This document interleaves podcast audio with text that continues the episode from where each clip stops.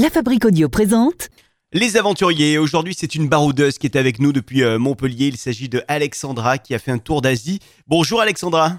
Bonjour Florent. Vous, vous avez fait un, un tour de, de six mois euh, en Asie du Sud-Est. Ça a duré six mois entre septembre 2017 et mars 2018. Combien de, de pays vous avez euh, visité au total?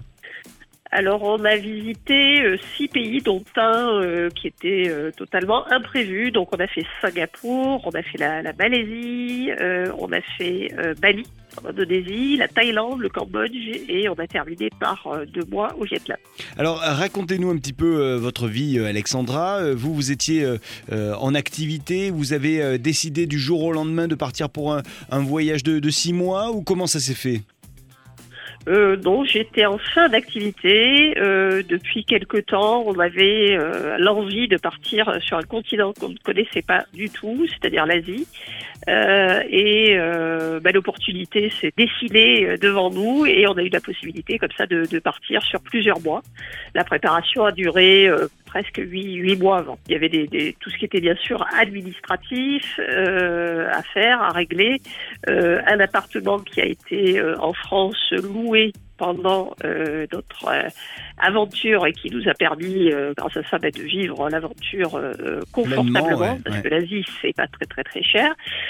Voilà. Après, on s'est posé, je pense, beaucoup, beaucoup, beaucoup de questions, beaucoup trop, comme tout occidental classique qui part et qui pense que voilà, tout est compliqué. Sauf que l'Asie, c'est très simple. Et, et en fait, on s'est rendu compte sur place que voilà, c'était faisable quasiment au jour le jour. Et euh, on s'en est même rendu compte un petit peu au dernier moment avant de, se- de- de partir. Et on s'est dit, finalement, on va réserver les trois premières nuits de nos six mois à Singapour.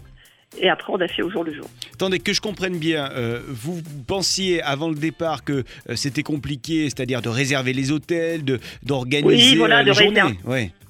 Tout à fait, oui, de réserver les hôtels, de se dire voilà, on passe trois jours ici, quatre jours là, euh, euh, en pensant, vous voyez, que comme un peu chez nous, il faut tout organiser à l'avance, Mm. euh, être très précis.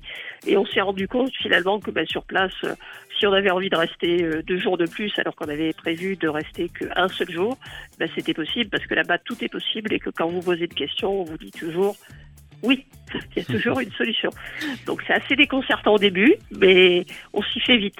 Quelles sont euh, les grandes surprises de l'Asie que vous avez pu avoir lors de ce périple? Oui, on a eu deux coups de cœur pour euh, deux pays différents, mais globalement, euh, dans, la, dans la globalité du voyage, ce qui nous a surpris parce qu'on ne connaissait pas, je le rappelle, ce continent, c'est ce fameux choc culturel dont on a entendu parler depuis des années par euh, d'autres personnes, étant déjà allé en Asie.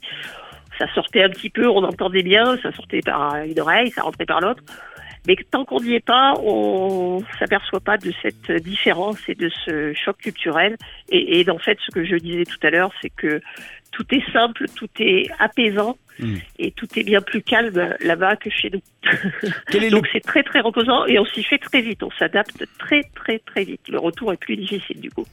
Alexandra, on va euh, vous retrouver avec un grand plaisir dans ce podcast des aventuriers euh, très prochainement. Bah, tenez, euh, la semaine prochaine par exemple, pour continuer à suivre vos aventures de ce tour du monde, notamment qui est passé par l'Asie. Et vous toutes et tous, si vous avez un petit peu de temps, n'hésitez pas à aller écouter les autres podcasts de la Fabrique Audio qui sont à retrouver sur toutes les plateformes de podcast. Il y a notamment le podcast La Petite Histoire pour écouter l'histoire d'un personnage de fiction. Est-ce qu'ils ont existé ces personnages de fiction? Qui étaient-ils? De qui s'est-on inspiré pour créer un personnage de fiction? La petite histoire à retrouver sur toutes les chaînes de, de podcast.